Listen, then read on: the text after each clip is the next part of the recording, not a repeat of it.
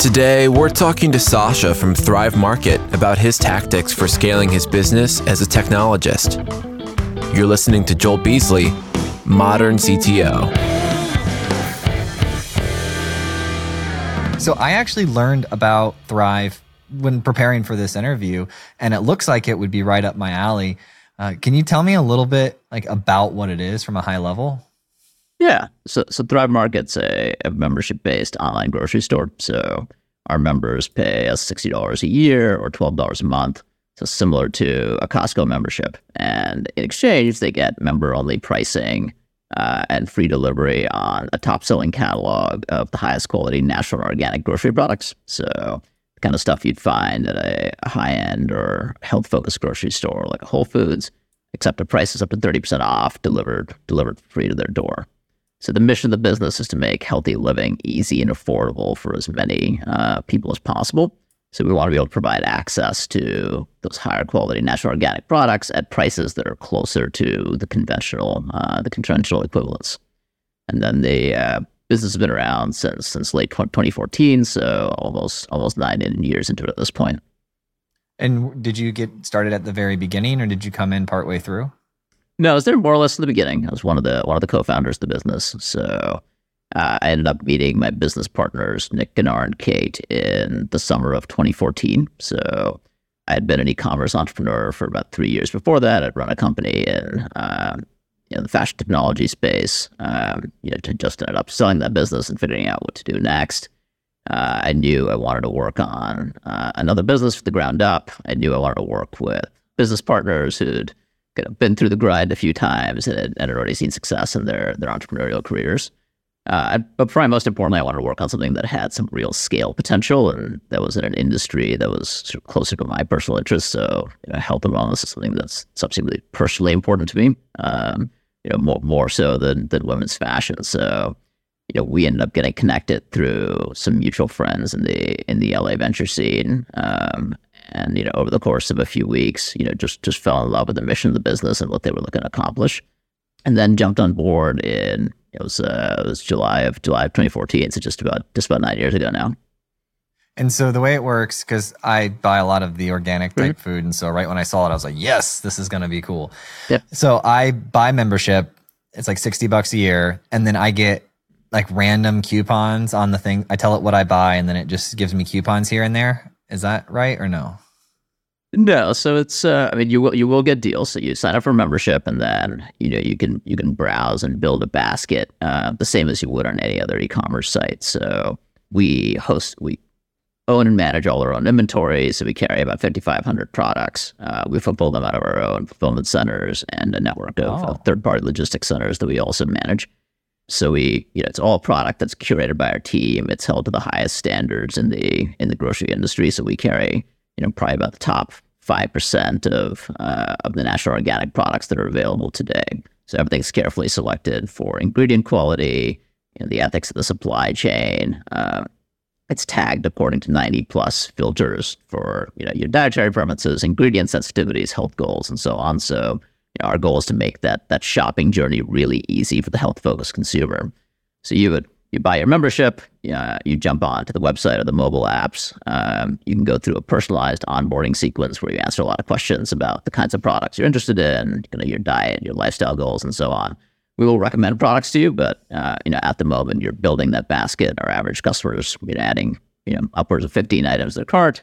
You know, once it's past forty nine dollars, you get free shipping on the order, and then you know you can hit place order like any other e-commerce experience, and we'll deliver to your door in, in a couple days. Oh, that's that's actually really cool. So you're like a giant online grocery store.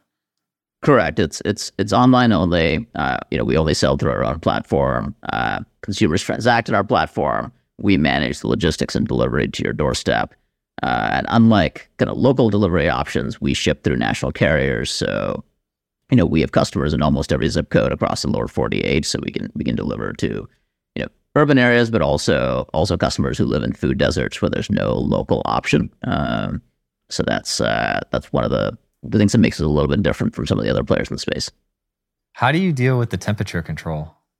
So for the most part, we do uh, dry, non-perishable, so the kind of stuff you'd find at a center aisle, packaged goods. That's the the bread and butter of our business.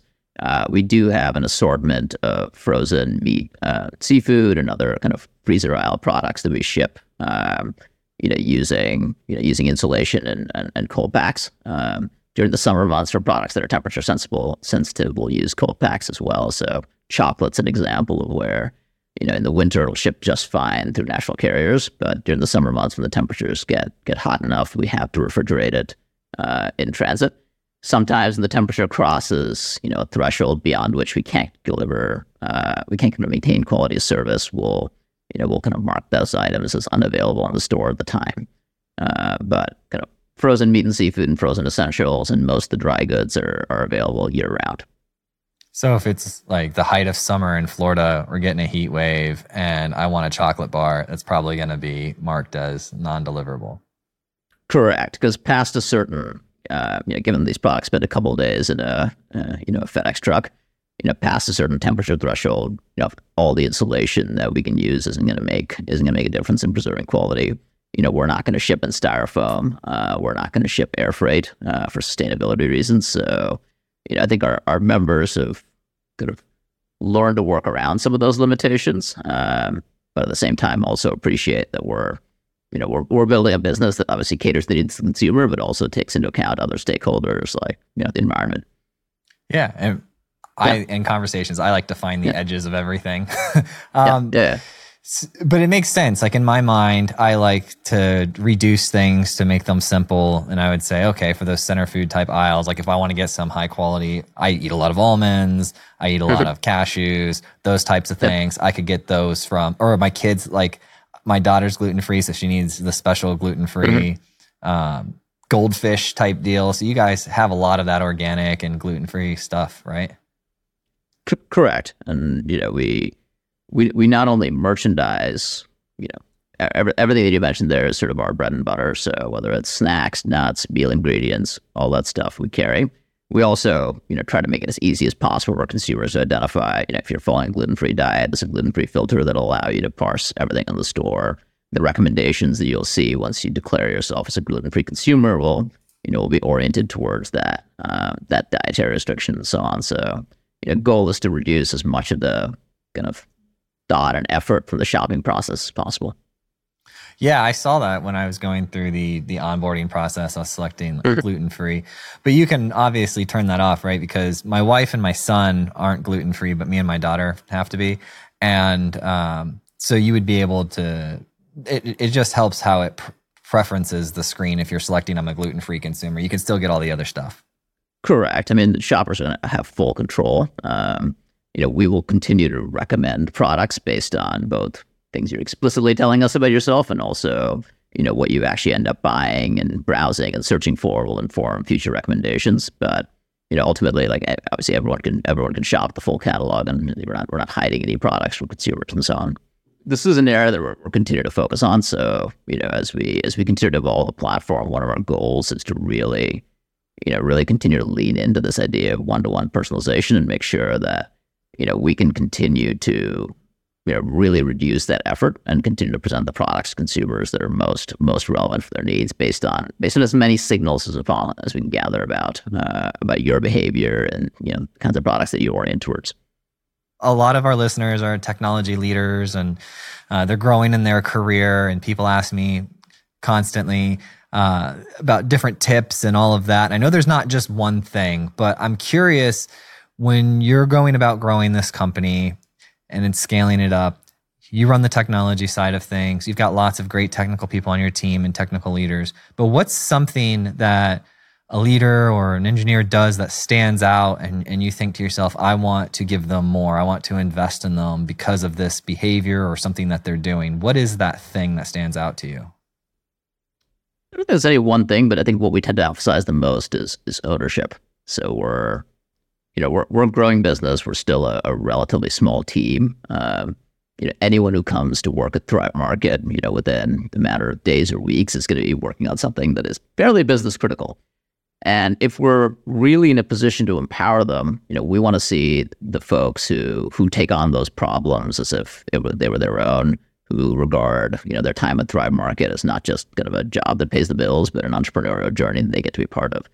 And what you see with that is, you know, you see, you know, better decision make, better autonomous decision making. So you know, being able to you know make the right decision for the the long term success of the company and the consumer, even when you know may involve kind of short term effort or short term pain or more kind of more work or more ambiguity.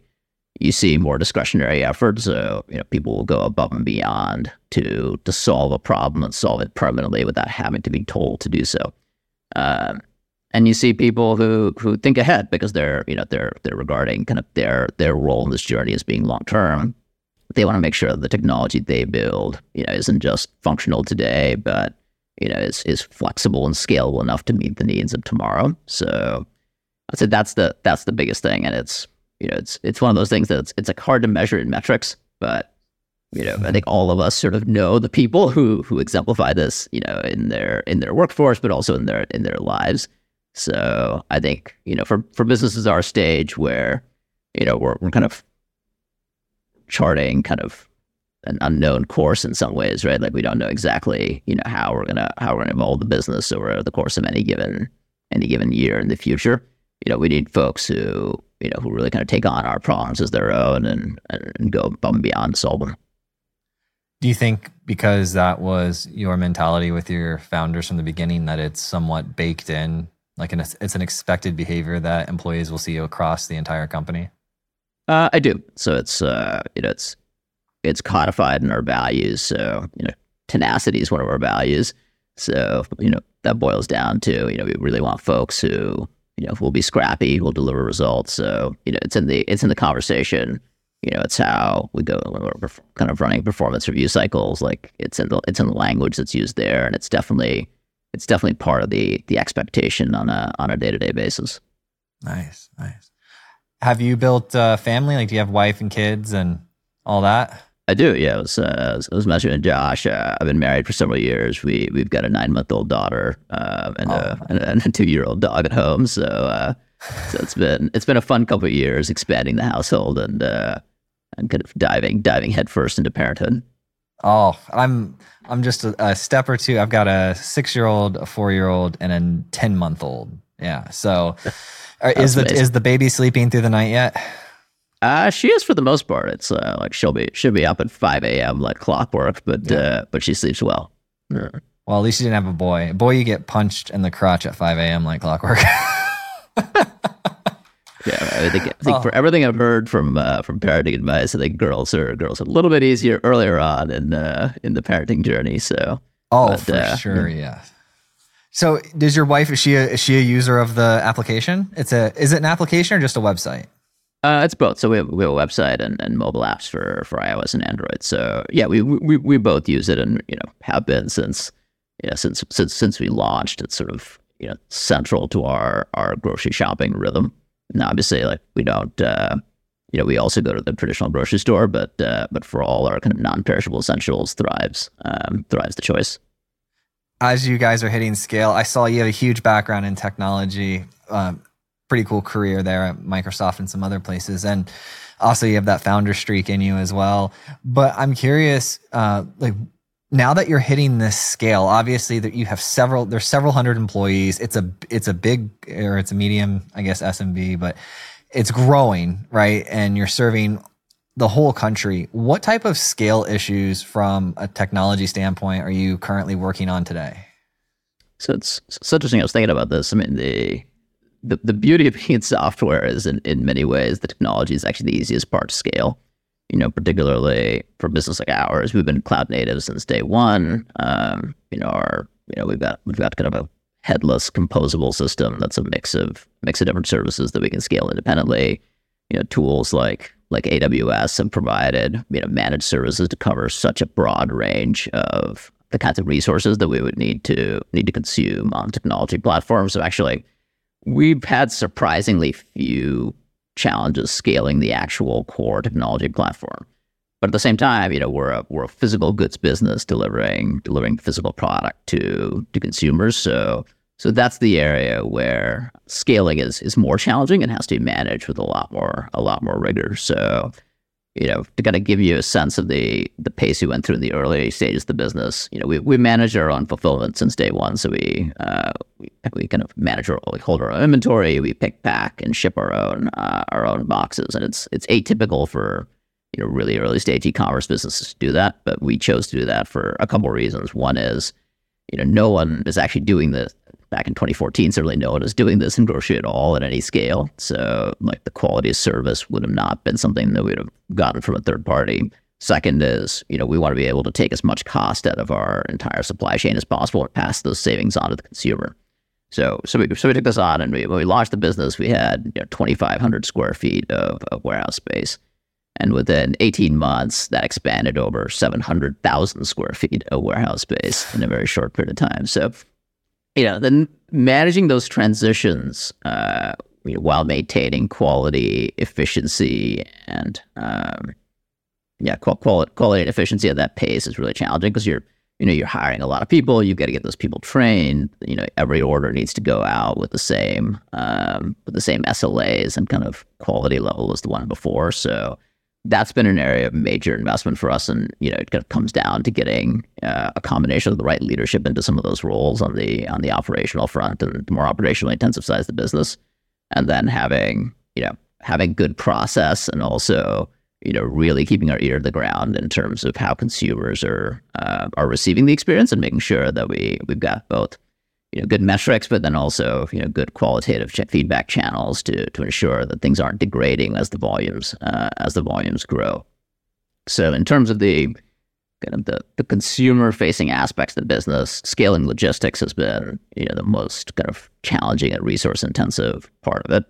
Um, beyond that, you know, as, as companies scale, um, you know the the areas that get really interesting are you know as we've hired a lot of people, you know how do we continue to ensure that people have the same level of alignment to the mission, context around what we're trying to do, um, as when we were a really small company? So we kind of fit everyone into a single room. It's really easy to keep everyone aligned. You know, once you're at several hundred people, often doing really specialized roles, some of which, some of whom have not been with the company a long time and don't have the kind of tribal knowledge that the early folks do. You know, it's really easy for uh, for businesses and, and, and, individuals to sort of get get out of alignment with the, the core business.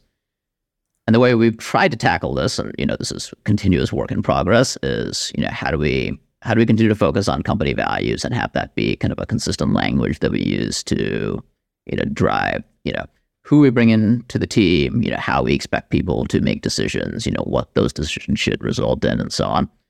And the other piece is, you know, being as transparent as possible as a company and providing as many people as much context as as we can. So, example, of this is, you know, we still you know, we still do a weekly all hands meeting where we invite the entire company. You know, there's you know well over well over 200 people in in the corporate offices today, and the meeting goes for an hour. So it's a, it's a very expensive meeting. But we, you know, we cover everything from who's coming, who are sort of the new employees who come into the company at the time, who celebrated an anniversary, to you know, rundown of all the business metrics for the past week. So we're, you know, we try to be as open a book as possible about uh, you know, how the company's doing, what matters, what are the strategic priorities, you know, where are we where are we trying to get to in the next quarter or next year, so that everyone can start to you know connect the dots as cleanly as possible between their their day to day work and uh, the objectives of the business. That's pretty cool. Are you having a lot of fun doing this? Yeah, it's. Uh, I mean, it's been it's been nine years, and it's been just an incredible learning experience. So, you know, it's it's rare to be able to come into a job where you know just by virtue of the scale, the scaling of the company and the scaling of the teams and the scaling of our problems, like you're learning new things every, you know, every year, certainly. So, you know, if I wind back to the beginning, like, you know, so I was writing all the code in the platform and like, you know, with a couple of the developers got locked. So it was very much in the weeds, very hands on. Since then, I've learned to learn to delegate, learn to hire the right kinds of people, learn to put in process and structure and, and scale myself as a leader.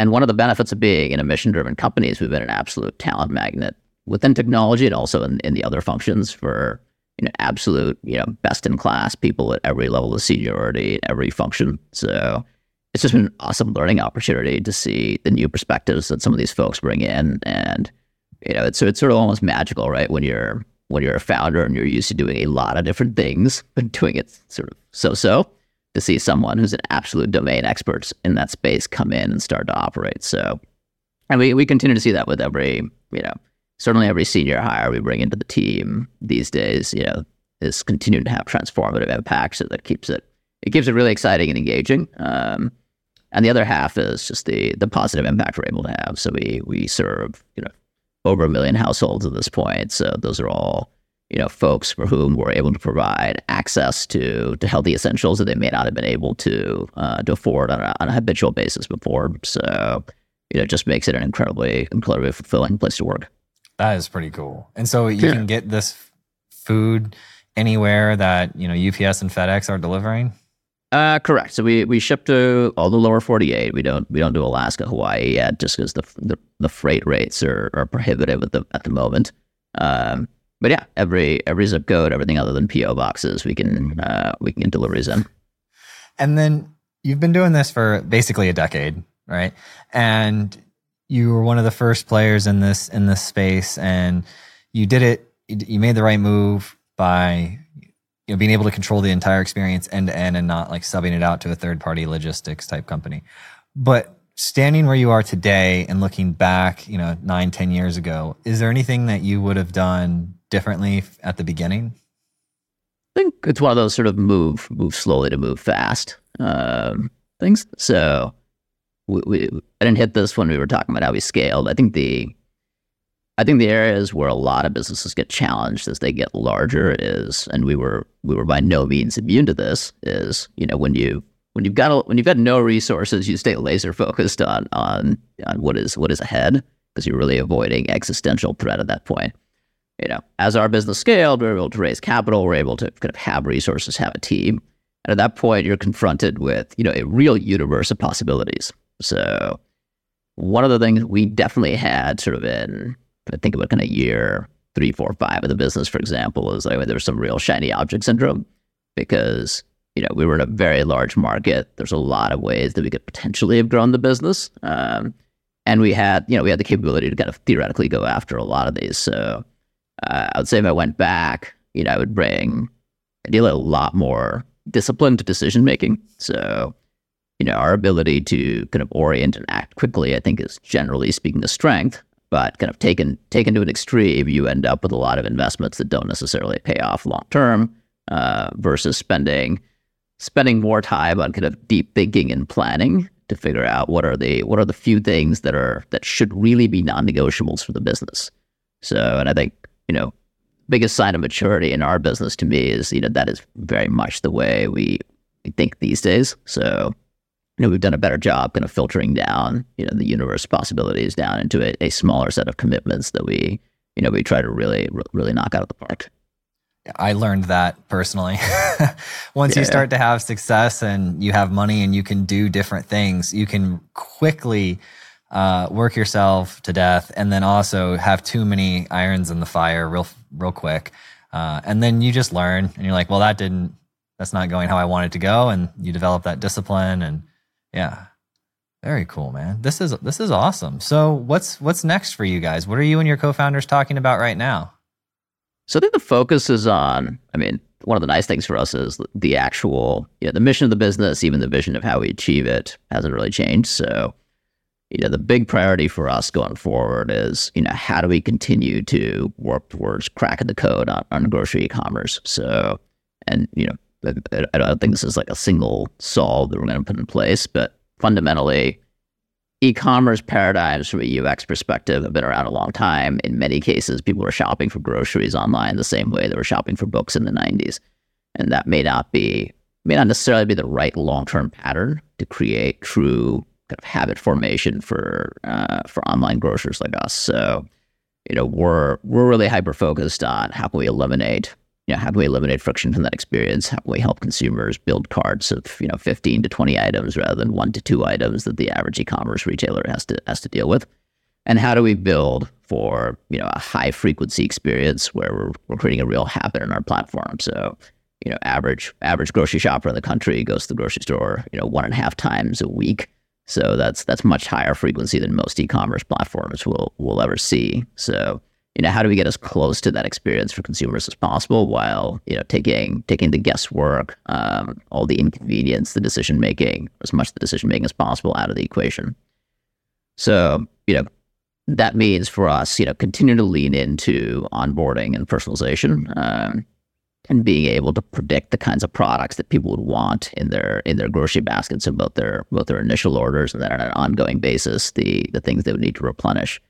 So we're in a we're in a nice place where you know ninety five percent of our catalog is consumables, so things you'll you'll run out of and eventually need to reorder. Um, so we already have we already have the benefit of frequency and the fact that people are ordering these things multiple times in our in our data sets.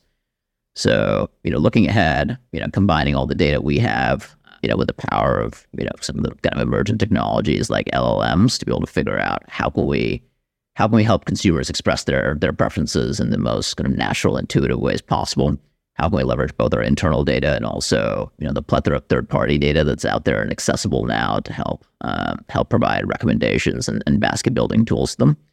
And then you know how can we create the right experience that keeps them you know keeps them shopping on a recurring basis on our platform while while also ensuring that we're not you know we're not accidentally overwhelming customers with product and setting setting that right balance where we feel like you know real a real value add utility on a on a consistent basis I did about 15 years ago. I did a project with Boar's Head, the meat company, and they.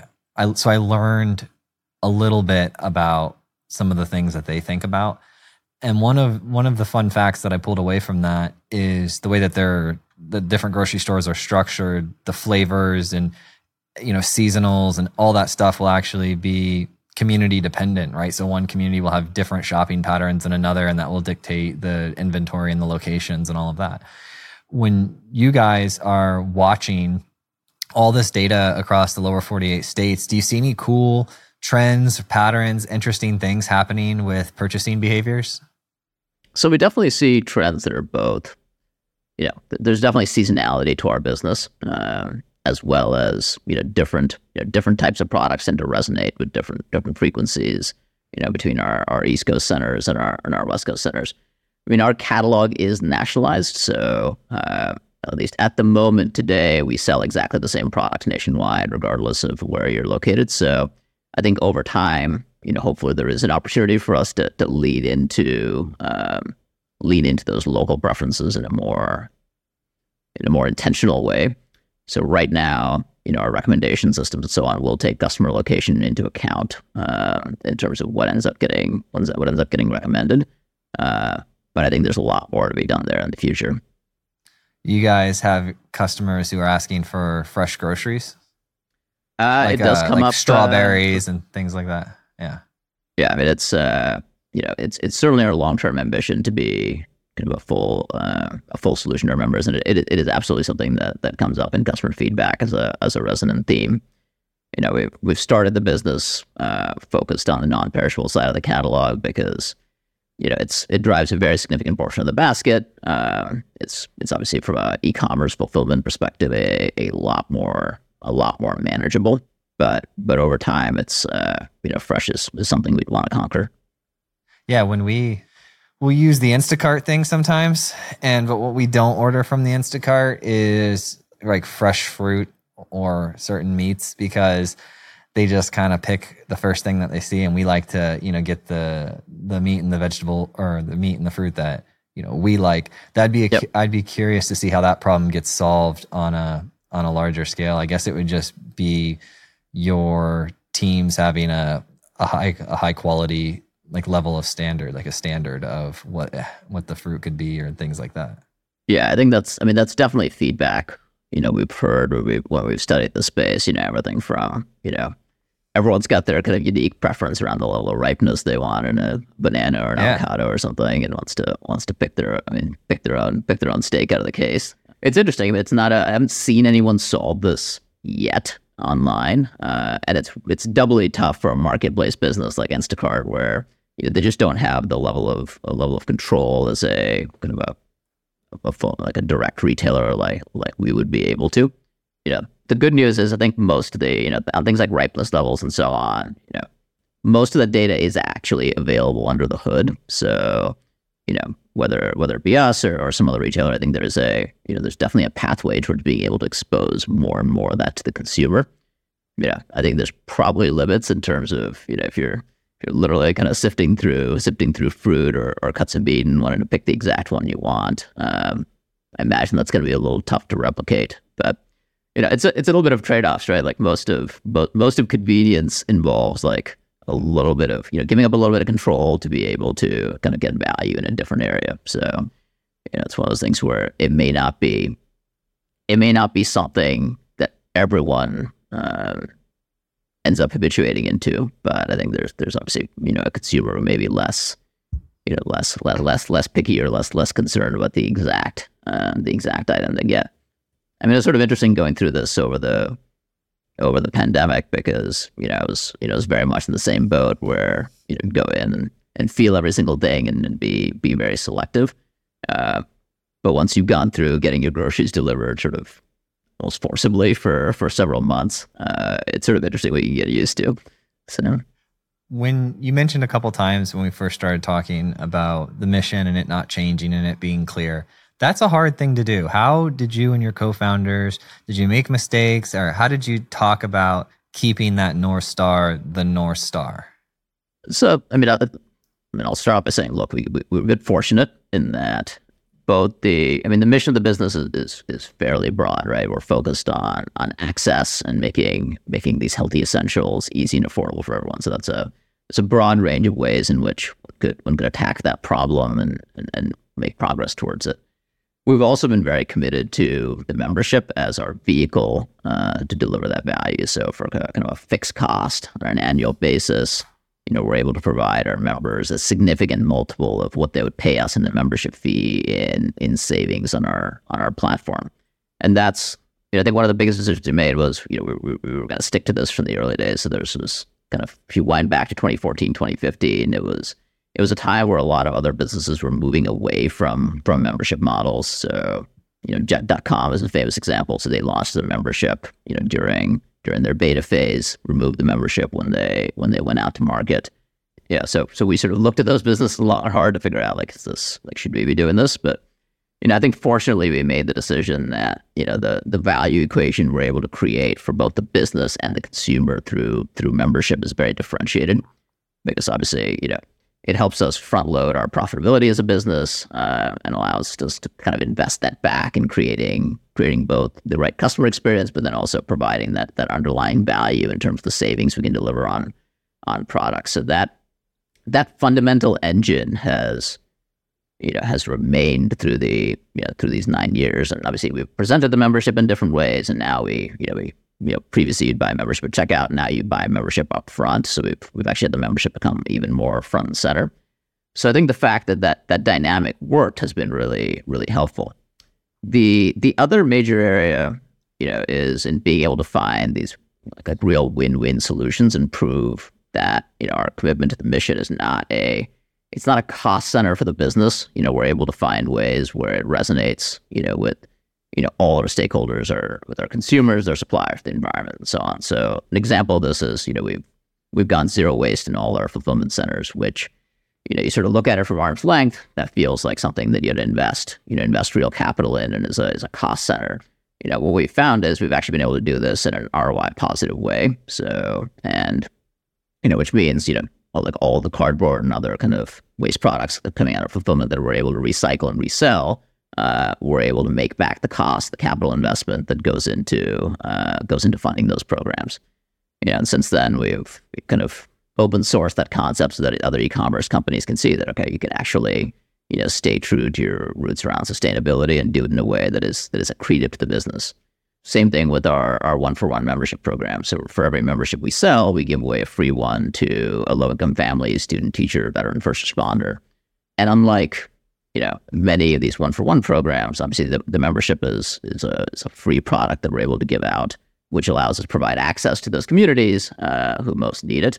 But obviously they're then able to kind of come and, uh, and transact on our platform, which helps, you know, drive growth and scale and purchasing power for our business, which then we can fuel back into, uh, into additional savings for our entire membership base.